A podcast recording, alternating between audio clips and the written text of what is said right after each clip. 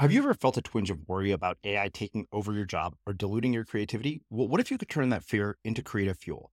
We've just published an amazing new ebook called The Four Keys to Success in an AI World. And this is more than just a guide, it's a deep exploration into the human skills that AI can't touch, the skills that are essential for standing out and thriving, no matter how much technology evolves. We're talking about real differentiators here like creativity, emotional intelligence, critical thinking, and much more. Inside, you'll find actionable insights and strategies to develop these skills, whether you're a creative person, a business person, or just simply someone who loves personal development.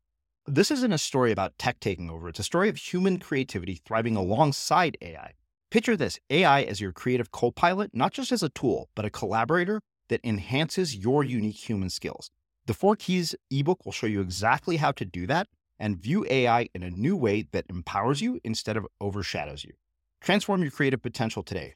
Head over to unmistakablecreative.com slash four keys. Use the number four, K E Y S. That's unmistakablecreative.com slash four keys and download your free copy.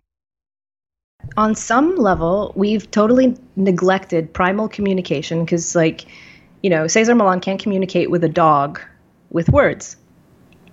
We've neglected that um, there's an entire conversation happening between bodies that you cannot speak over. You can talk, talk, talk, talk, talk, talk, say say powerful things, say uh, disempowering things, do whatever you want, but you can't neglect that level of communication.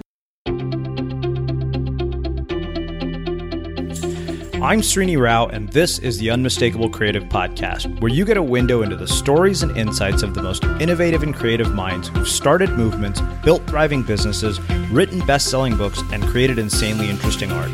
For more, check out our 500 episode archive at unmistakablecreative.com.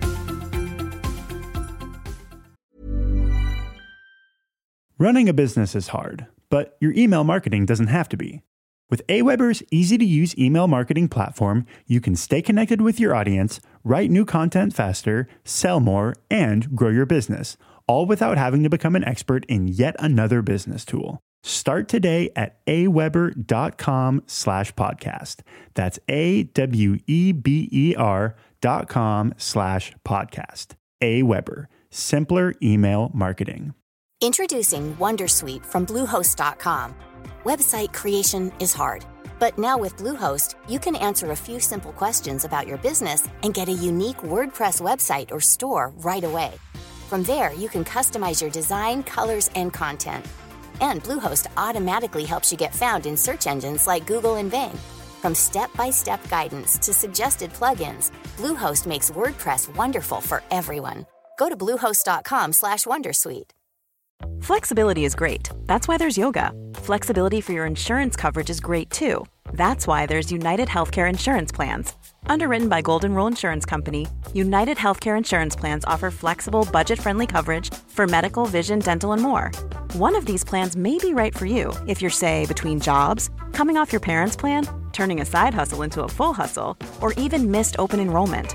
Want more flexibility? Find out more about United Healthcare Insurance Plans at uh1.com. Hey, Dave. Yeah, Randy. Since we founded Bombas, we've always said our socks, underwear, and t shirts are super soft. Any new ideas? Maybe sublimely soft. Or disgustingly cozy. Wait, what? I got it. Bombas. Absurdly comfortable essentials for yourself and for those facing homelessness. Because one purchased equals one donated. Wow, did we just write an ad? Yes. Bombas. Big comfort for everyone. Go to bombas.com slash ACAST and use code ACAST for 20% off your first purchase. Let's talk about aging. It's inevitable, right? But what if I told you there's a new way to age led by Solgar Cellular Nutrition? They believe, and I do too, that you can transform the way you age cell by cell with the power of cellular nutrition. As we age, our cellular function declines. Your regular multivitamins and minerals might not be enough to combat these age related declines, and that's where Solgar Cellular Nutrition comes in. It's formulated with targeted cellular nutrients that work with your body's natural processes deep inside your cells to help you fight cellular decline and promote cell health across three benefit areas. It supports cell energy, repair, and vitality, muscle strength, and even glutathione production to help protect cells. So let's own our healthy aging narrative. Visit cellularnutrition.solgar.com to learn more. Again, that's cellularnutrition.solgar.com to learn more. Solgar Cellular Nutrition. We go cell deep. These statements have not been evaluated by the Food and Drug Administration. This product is not intended to diagnose, treat, cure, or prevent any disease. Kasia, welcome to the Unmistakable Creative. Thanks so much for taking the time to join us. Thank you. It's my pleasure. Yeah. So I was introduced to you by way of Bob Gower, and when he told me a little bit about what you did, I was very, very intrigued. And I almost never start an interview with this question, but given what you do, I figure it would be an interesting way to start. So when people ask you the question, "What do you do for work?" What do you tell them? How do you explain what you do? Well, if I'm speaking one to one, I have a lot of freedom in how I approach that answer. But in this case, I best be broad. um, I teach power to women. Uh-huh. Um, and I have a school where a lot of the focus is breaking apart or seeing through the patterns that are usually invisible, specifically around women's behavior and their approach to getting what they want. Okay, so I guess the, the question is how what's the path to, to sort of ending up in that line of work? Like I don't imagine that you know you open a career guide and say, you know what, this is exactly what I want to do. Yeah, it was a total accident. I uh, I spent about uh, 17 years being a professional dominatrix, a very successful one, Uh-huh. in New York and other places in the world. And um, for the first years, the only reason I was doing that was because I knew how to make really good money, and I was pursuing a path uh, as a Taoist. So my dream was to be a Taoist nun. Uh, I got as close as four days away from ordination, but um, fate had other plans for me. What I noticed over the years was that what I was learning about um, Taoist martial arts, Taoist healing, energetic practices, how to read a body, um, how to see when somebody is uh, collapsing in on themselves or ready to attack, or um, energetically, behaviorally doing something that reflects uh, what they're at, and, and how and how uh, the human body communicates with other human bodies in that sphere. And as I was studying, I started realizing that in the dungeon where I'm paid to have power over a man, um, a lot of those same ways of being would show up. A lot of the same patterns that men have, that women have, would show up. And this only amplified when I started being hired to train other dominatrixes in dungeons. And we're talking about like 18, 19 year old girls who don't quite know why they're there. And they're supposed to act like they have power over a man. And that um, getting them to a place where they're actually doing what it is that they're supposed to do versus looking like what they're supposed to do uh, was where all the stuff from my Taoist training started coming into play. And the number one thing was where they place their attention. So yeah, so th- that's how that's that's how that started. I mean, over years, yeah. So two questions. Um, one, what misperceptions do you think that people have about the types of people who do this work? And what misperceptions do you think that we have about the types of people who are clients of this kind of work? You know, in a weird way, I am probably least able to speak about BDSM because when I worked as a dominatrix, it became such a singular thing. Like I ended up having so little contact with other people in the BDM scene, and what I what I ended up doing was so specific that that I don't know. I don't know how to answer that. Uh, one thing that I know that happened for me is um, I stopped very quickly looking at uh, DOMs and subs as separate from people who are not interested in anything kinky.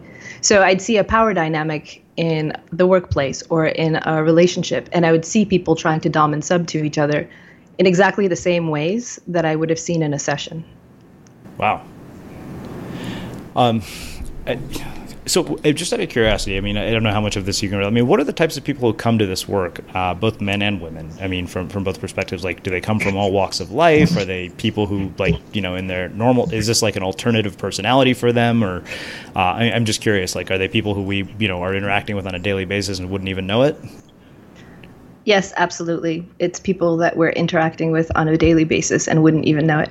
But I think it also speaks to a larger thing that's happening in the world because, especially at the time where I was starting out, um, I feel like a lot of the men that came to me, of course, they were men that had money and IT was growing fast. So it was like IT people, Wall Street people, uh, contractors, um, a lot of Hasidic Jews.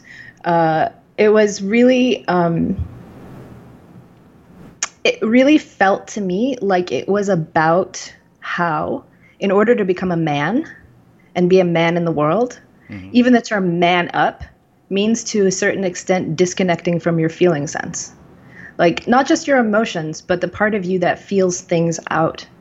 And what I started noticing is that women um, have, tend to have, such a intense connection with their feeling sense and the emotions that result that it becomes really difficult for them to even know what to do with them given that there isn't enough place for them to not just express them and have them but to use them well.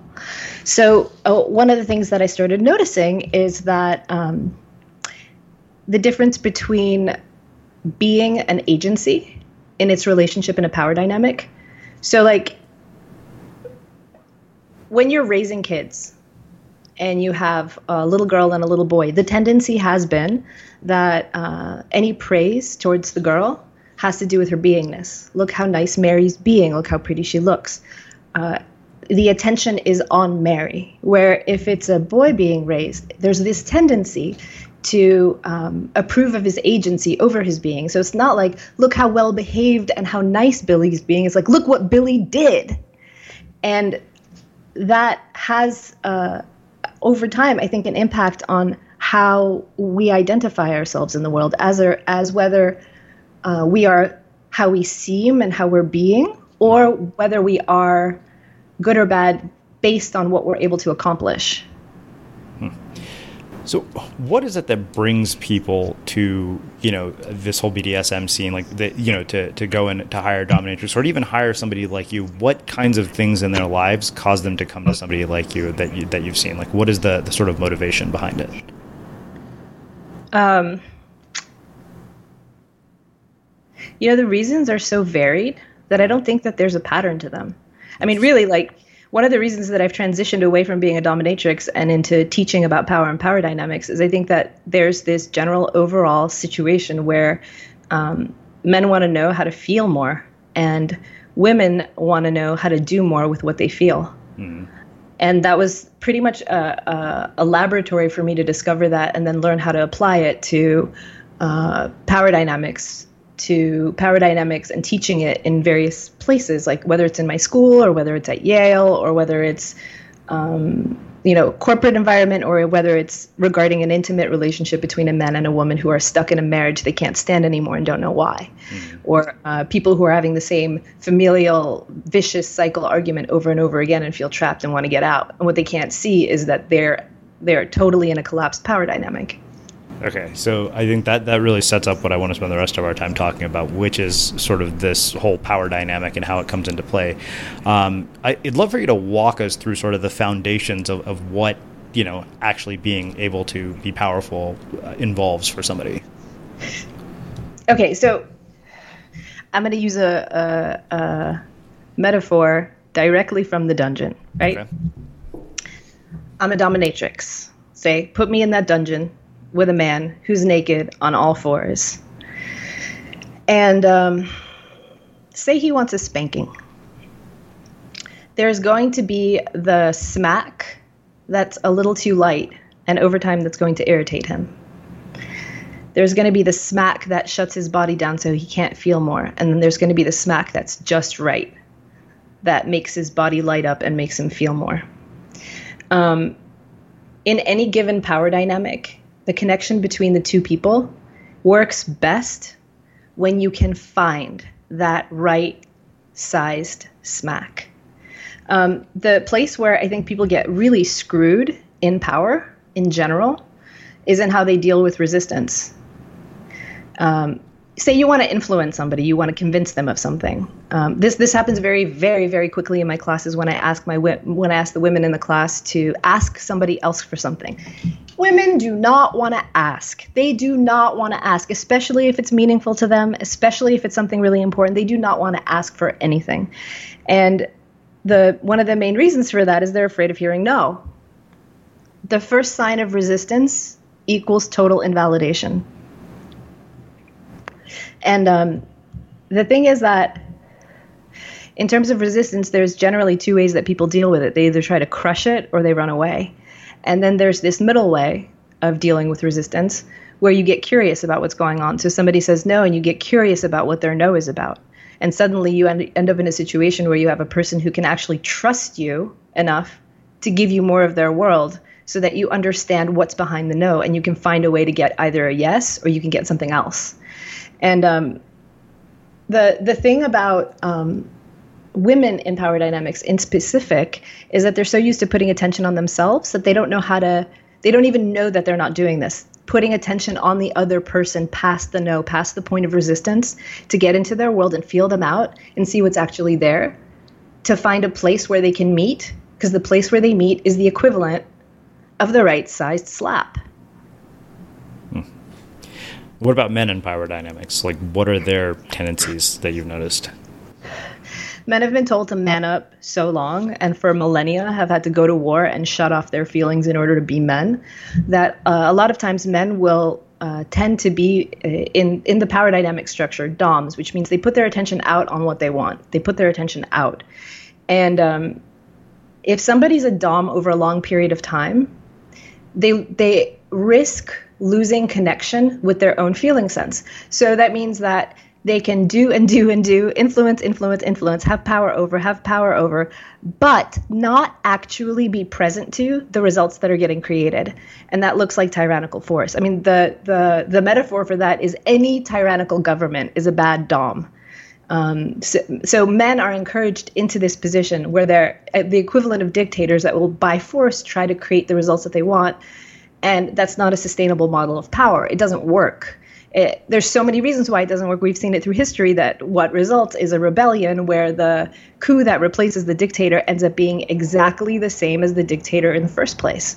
And it doesn't include influence. And to have influence, you need to have a feedback pattern. So when you put your attention out in order to achieve a particular result, especially in a dyad with two people, right? The Dom puts attention on the sub, finds the point of resistance, and gets curious about it then you stand a chance at having actual influence. So where where where men will collapse a power dynamic is that they'll stop feeling the feedback, or they won't know that they're off the mark. And um, for women, they'll think that they are expressing themselves, exerting power, but what they're saying, what they're doing with their energy, with their body language, with their vocal project- projection, doesn't actually reach the other person, doesn't land in the body of the other person nor does it um, create a situation where the other person feels like they can trust with their whole body what's being said and follow. So, uh, self consciousness is one way of calling what, what it looks like. But a lot of it for me is just the habit pattern of having attention in. You know, it, it's interesting to hear you talk about this because you know when you when I, have thought of inf- influence and persuasion in the past, or you know the way it's presented in, in a lot of sort of social psychology and material, is that it ends up being sort of a zero sum game where one person gets what they want and the other person doesn't. But you know what you what you're describing to me doesn't sound like a zero sum game at all. It sounds like a power dy- creating a power dynamic where everybody's actually better off. Absolutely. And in in the classes that I teach, one of the main things that um, one of the reasons I teach women to be able to be better subs and better doms is because when there's when you're in a situation in power dynamic where somebody's doming you badly, right? They're like trying to exert control or force and it's not hitting the spot it's not creating anything there's nothing but resistance right even if it's a even if it's a boss that's barking orders and missing the gifts the true gifts of the employees trying to force them into something that doesn't work then it's the job of the sub to learn how to switch. And switching dynamics is crucial. And if you watch any casual conversation that feels good, what you'll notice is that Dom and sub is totally switching fluidly all the time. You have somebody who is speaking and speaking into the listening of another person. Then you have a person who's listening and then can feel the moment where it's time to switch. And it's it's it's that level of um, uh, subtlety that I think is really important in understanding power dyna- dynamics in general. Like w- when women really want to exert themselves as powerful and dominant, what they usually do is the equivalent of self detonation. They have all their attention and they start screaming, and their energy is still not reaching anybody. They're, everybody else around is just getting hit with shrapnel. She's not actually reaching, feeling, and moving things in the other person. Okay, so you know, I think what I want to talk about now is, is you know, how do you create favorable power dynamics in, in different contexts? You know, we, we've really kind of looked at it from you know men and women. I'm curious, in the context of sort of mating relationships, even in the early phase of a relationship, I'm curious, kind of you know, how do you create a favorable power dynamic and also, you know, find this balance between not coming across needy but not being so aggressive that you scare somebody off. Um, because you seem crazy, and then I, I'd like to look at it also through the lens of leadership and business. Okay. Um, so this might sound a little bit weird, but one of the most important pieces I got was um, when I was working in a dungeon and I was reading Cesar Millan's book, um, uh, The Dog Whisperer, dog training. And there's this whole section about how um, human beings forget that their dog is an animal. It's like primarily an animal and a dog, uh-huh. and then a breed, and then a name. Like they look at their dog and they're like, look, there's Tinkerbell, right? And they forget the absolutely primal animal realities of the dog. And I was reading this and uh, I suddenly felt like that's exactly the same with humans. That on some level, we've totally neglected primal communication because, like, you know, Cesar Millan can't communicate with a dog with words we've neglected that um, there's an entire conversation happening between bodies that you cannot speak over. You can talk, talk, talk, talk, talk, talk, say say powerful things, say uh, disempowering things, do whatever you want, but you can't neglect that level of communication. And um, in terms of mating and relationships, um, it becomes really simple from the perspective of women and for the, from the perspective of men in different ways. Uh, women need to ask for what they feel, right? They're connected to their feeling sense, to the animal of the body, right? They feel when they're safe, they feel when they're in danger, and they feel when they long for something. And breaking the taboo over voicing those things and voicing those things well in such a way where the fear of no no longer exists I mean, how many, if not you personally, how many people do you know that have been in relationships where the where the guy's like, I would totally do anything to make this woman happy if I had a fucking clue as to what it was. or how many times, how many times has a guy gone out of his way to meet a woman's request uh-huh. and did not exactly feel her light up when when she got it? Yeah. Chances are it's because before that request came out of her mouth, it was already compromised. It wasn't the exact thing that she was feeling. She negotiated it through her system depending on what what she thought she could get away with or what she thought she could get a yes to, so she she wouldn't get a no. Mm-hmm. And when th- that level of self censorship in a male female dating mating relationships dynamic eventually kills it or makes it suck re- like regardless. Like that's a primary point. She can feel things. She wants things. And if she negotiates with with herself before speaking it's already dead. It's already screwed. Because there's already unfulfilled things that exist in her system that over time are going to become more irritable. She won't even know why she's unhappy why she's being critical why she's being passive aggressive she won't know. Mm-hmm. and so that's like the first first first first basic thing. And um, teaching a woman how to deal with the resistance that a man might present is super important so that she's not afraid to ask anymore. And for, for a guy, for a guy, um, you know, I don't teach men, mm-hmm. uh, but if most men could understand what a woman goes through just to be okay with what she wants and what it takes for her to get it out of her system and to like speak it into space and then to have it heard. Um, he would have he would stand a chance at having the satisfaction of being the man who can totally light a woman up by honoring the simplest request and not standing for the first most compromised self-negotiated spoken version of that ask if you're looking for plump lips that last you need to know about juvederm lip fillers With Juvederm Volbella XC and Juvederm Ultra XC, your lip look, whether it's subtle or bold, can last up to one full year with optimal treatment and no additional maintenance. Find a licensed specialist and see if it's right for you at juvederm.com today. That's J U V E D E R M.com. Add fullness to lips in adults over 21 with Juvederm Volbella XC or Juvederm Ultra XC. Do not use if you have severe allergies or a history of severe allergic reactions, or if you're allergic to lidocaine or the proteins used in Juvederm. Tell your doctor if you have a history of scarring or taking medicines that decrease the body's immune response or that can prolong bleeding. Common side effects include injection site redness, swelling, pain, tenderness, firmness, lumps, bumps, bruising, discoloration, or itching. As with all fillers, there's a rare risk of unintentional injection into a blood vessel, which can cause vision abnormalities, blindness, stroke, temporary scabs, or scarring. For full important safety information, visit juvederm.com. Running a business is hard, but your email marketing doesn't have to be. With Aweber's easy to use email marketing platform, you can stay connected with your audience, write new content faster, sell more, and grow your business, all without having to become an expert in yet another business tool. Start today at aweber.com slash podcast. That's A-W-E-B-E-R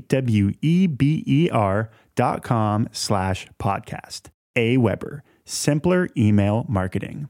Introducing Wondersuite from Bluehost.com. Website creation is hard, but now with Bluehost, you can answer a few simple questions about your business and get a unique WordPress website or store right away.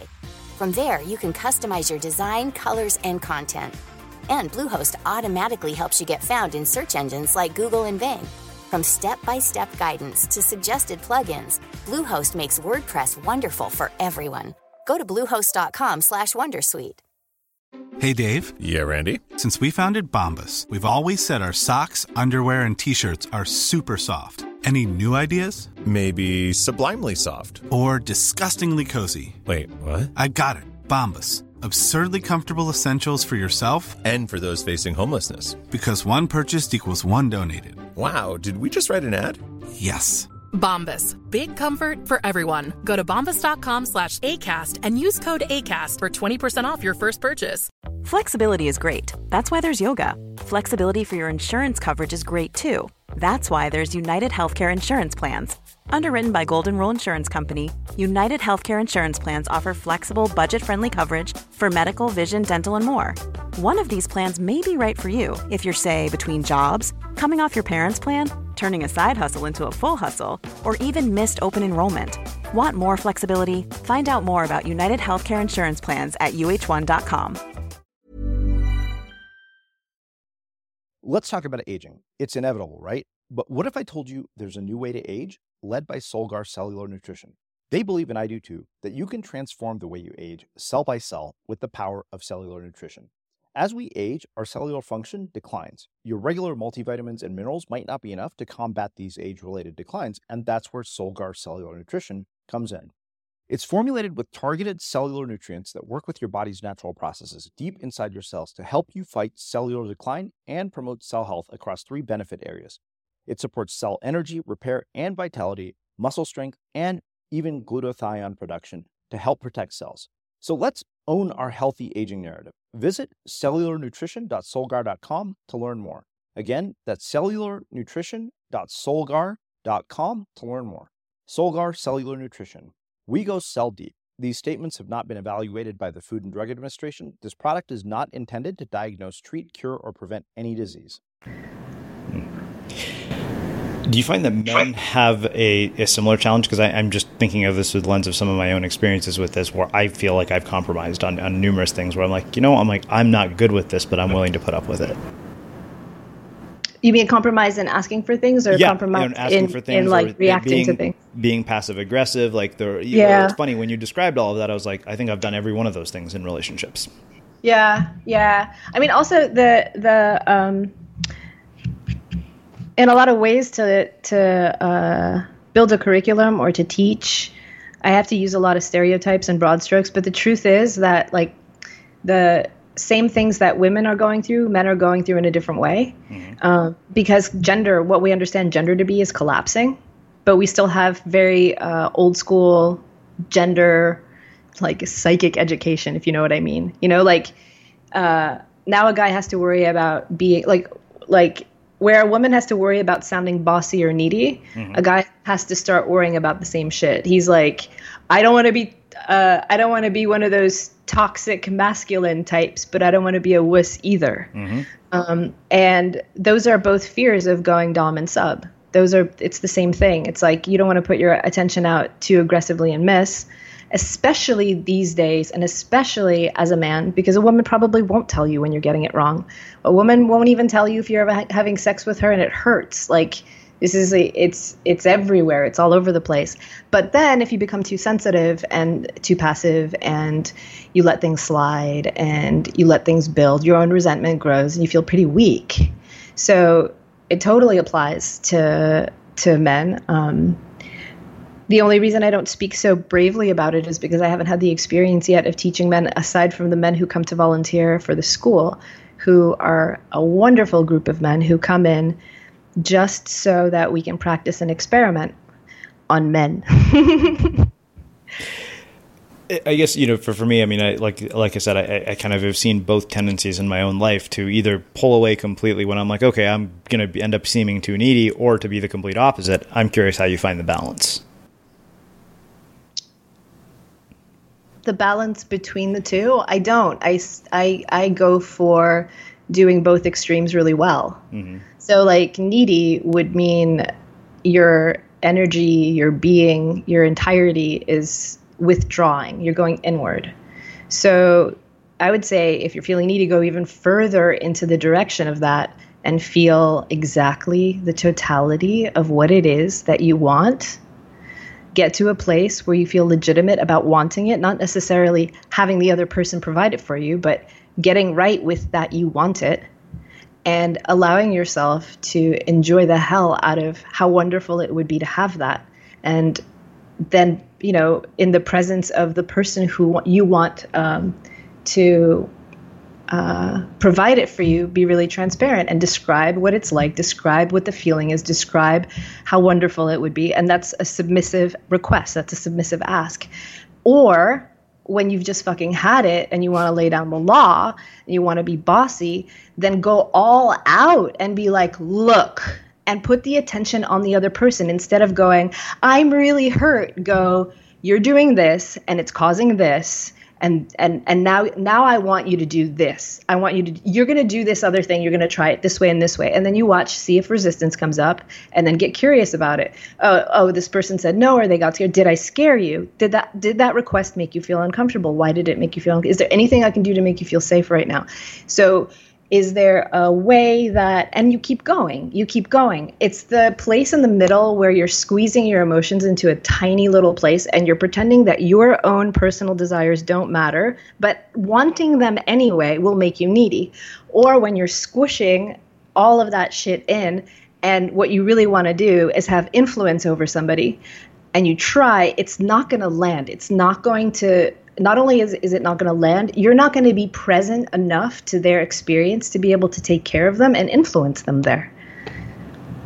So you make choices, right? And sometimes when you don't know which one to do because you have the feeling of both, miracles happen when in the span of a single conversation, you can try one, then try the other, then try the other again.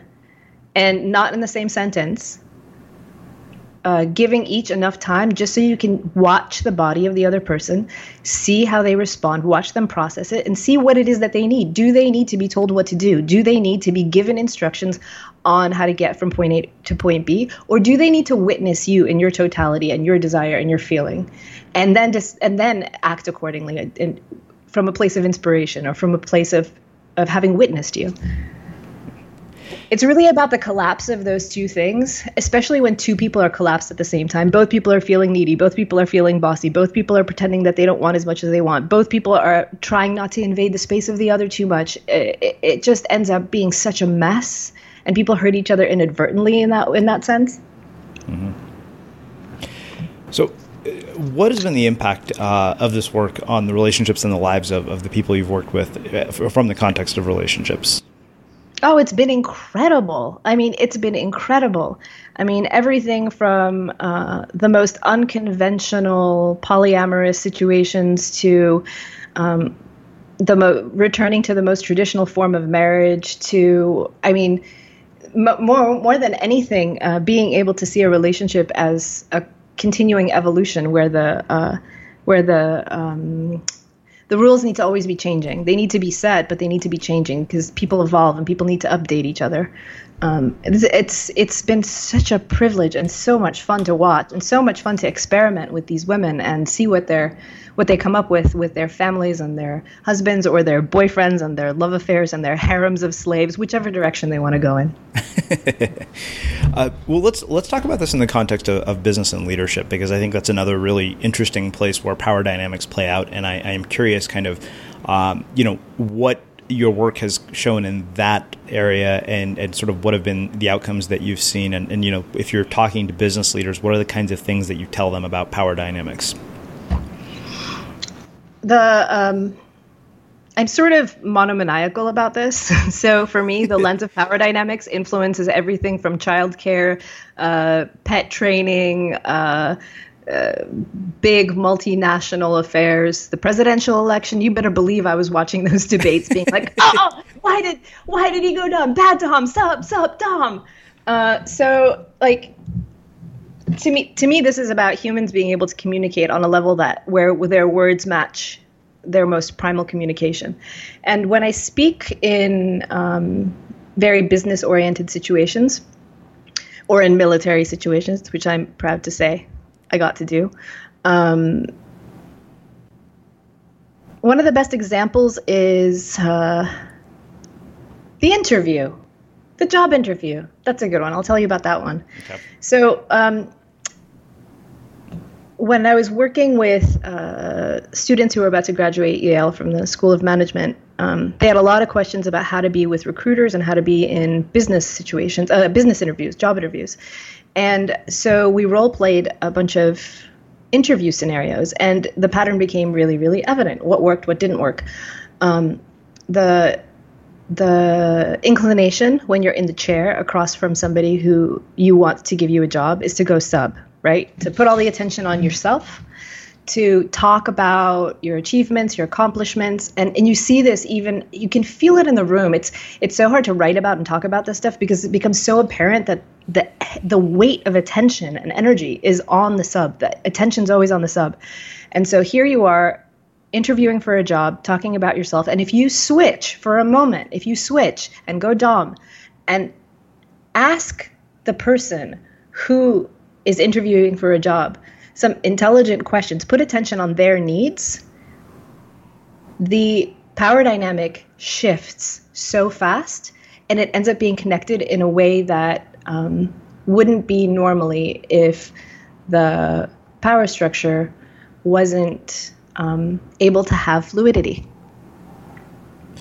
So, I mean, we have lots of scenarios with like women who are afraid to ask for a raise, and scenarios where, like the woman in the meeting thing, mm-hmm. where a woman's in a meeting and she says, or she says something, and um, five minutes later, a, a, guy says the same thing, mm-hmm. and everybody hears it from the guy, but they don't hear it from the woman. Um, a lot of the coaching that I do around that has to do with yeah, sure, there's sexism, but if you watch what tends to happen, not always tends to happen, when a woman is speaking her idea, her attention and her sphere of attention is very small and enclosed around herself, and the bodies of the other people in the room can't feel what she's saying. And then the guy says it, and it's almost like he scores the goal. And because he scored the goal, it doesn't matter that she said 75% of it already, he gets the victory it's like that the the habit pattern of men in situations like that specifically is they're so good at making sure that their voices land that their attention lands that the whole room feels like it's vibrating to the sound of his voice that it's almost inevitable that there would be a dis- dissatisfaction in the room if the woman had said it the way that a woman in that situation tends to say it and then the guy didn't follow up to make a slam dunk. Interesting. You know, it, it's. I think the the really interesting thing to me is when you're talking about sort of shifting the the dynamic from the attention being on you and, and trying to sort of qualify yourself to this person who's interviewing you to to asking them questions and, and listening. I don't remember what chapter it was, but it was one of the, the chapters in the 48 Laws of Power. Robert Greene talked about the power of silence and how it, it creates this very interesting sort of space where people will actually fill it, and you'd be amazed what they'll tell you. It's and it you know it's something that I've learned as an interviewer too. That's so cool. That's one of the exercises we do in the school too. Yeah. Yeah. Now uh, let's now let's both be quiet and see who speaks. see who speaks first. Let's see who's going to break the stalemate. Um, yeah, I'm. So, what have you seen in terms of, of outcomes in the lives of people in terms of their careers? Have they like gotten promotions, like climbed the ranks? I'm I'm really curious, kind of, uh, what they've done in that aspect of their lives with all of this. Um, let's see.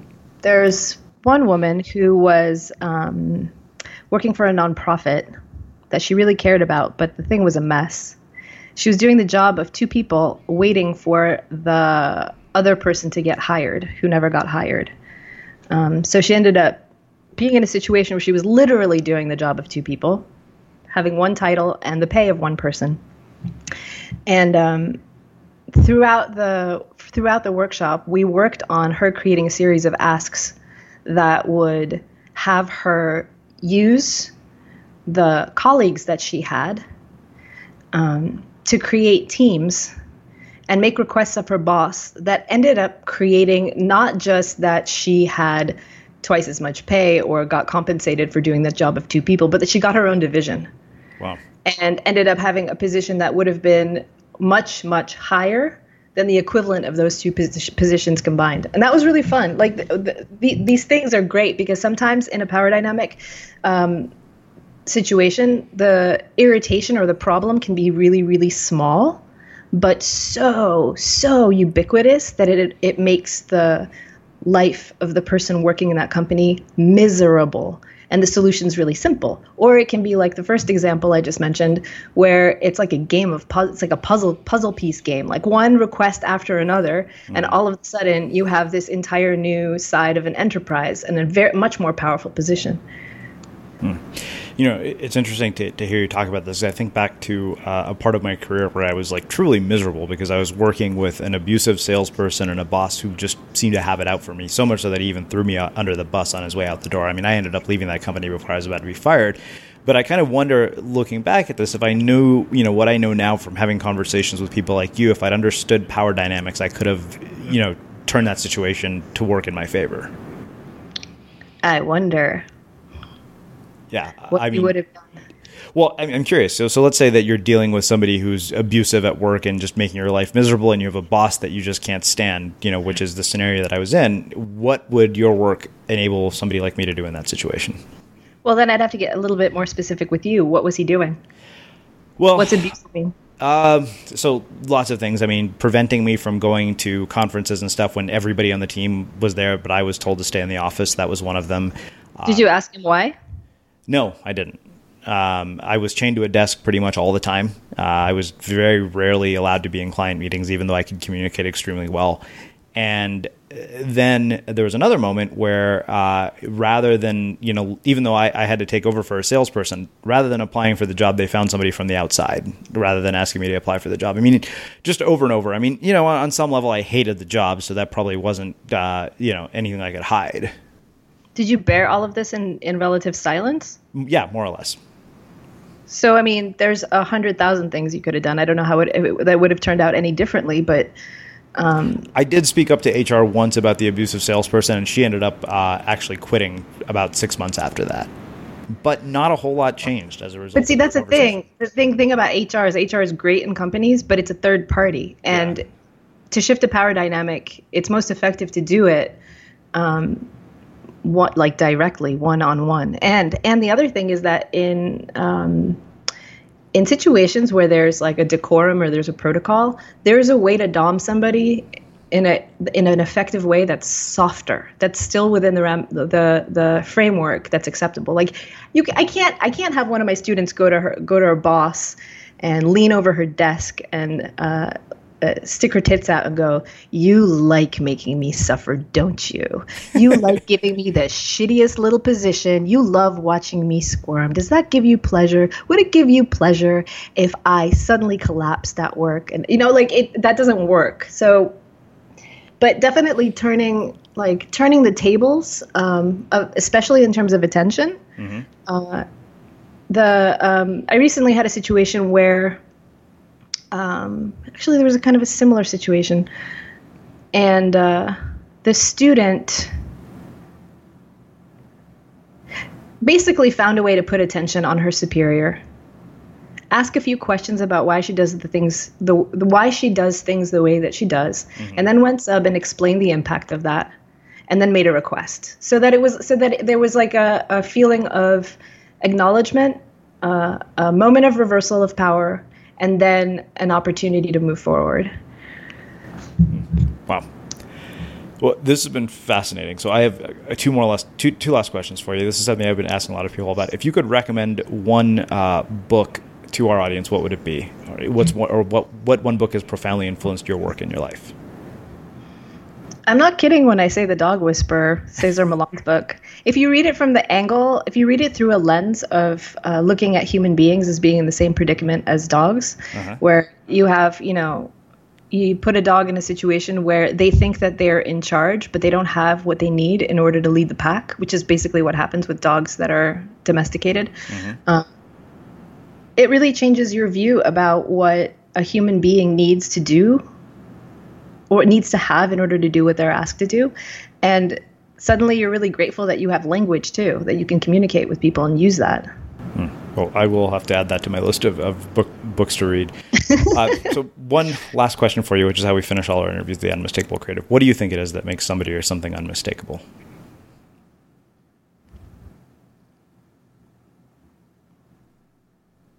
That on every level, they're broadcasting the truth of what they think and feel at that very moment and that they're responding to the alive, ever arising impulse that comes through human beings moment by moment by moment. You can't forget a person like that. You don't you don't forget their names, you don't forget their faces. They're unmistakable. Because everybody everybody's a, like a, tuned to a different channel and everybody has something that's uniquely theirs to say and if they're with that on some level, you can't mistake them for anything else and you can't forget them. I love that. Well, uh, this has just been really fascinating and interesting as I expected it would be. Where can people learn more about you and your work? Um, my website, uh, kasiaurbaniak.com, which is K A S I A U R B A N I A K. Cool. Uh, for everybody listening, we will link up everything in the show notes and we will wrap the show with that. Next time on The Unmistakable Creative. To increase its persuasive success. Right? Mm-hmm. And the the set of factors that moved me from the original model of social influence that says you have to uh, arrange the content of your message correctly to get people to say yes to it, which I still believe, right? But there was a new um, model as well that I started seeing evidence of um, that caused me to see this alternative way of creating change.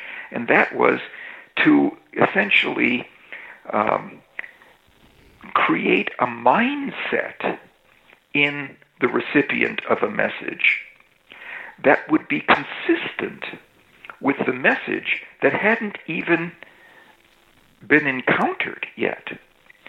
But if it would be possible to put someone in a frame of mind that made that person attuned to the strengths of our subsequent message, that would produce genuine uh, traction. That would give us genuine leverage when the message eventually did occur.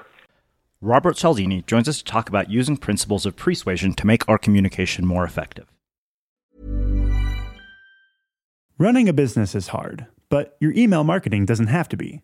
With Aweber's easy to use email marketing platform, you can stay connected with your audience, write new content faster, sell more, and grow your business, all without having to become an expert in yet another business tool. Start today at aweber.com slash podcast.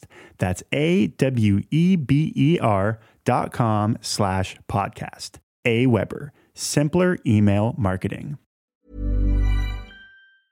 Have you ever felt a twinge of worry about AI taking over your job or diluting your creativity? Well, what if you could turn that fear into creative fuel? We've just published an amazing new ebook called The Four Keys to Success in an AI World, and this is more than just a guide. It's a deep exploration into the human skills that AI can't touch, the skills that are essential for standing out and thriving, no matter how much technology evolves. We're talking about real differentiators here like creativity, emotional intelligence, critical thinking, and much more. Inside, you'll find actionable insights and strategies to develop these skills, whether you're a creative person, a business person, or just simply someone who loves personal development. This isn't a story about tech taking over, it's a story of human creativity thriving alongside AI. Picture this AI as your creative co pilot, not just as a tool, but a collaborator that enhances your unique human skills. The Four Keys ebook will show you exactly how to do that and view AI in a new way that empowers you instead of overshadows you. Transform your creative potential today. Head over to unmistakablecreative.com slash four keys. Use the number four, K E Y S. That's unmistakablecreative.com slash four keys and download your free copy.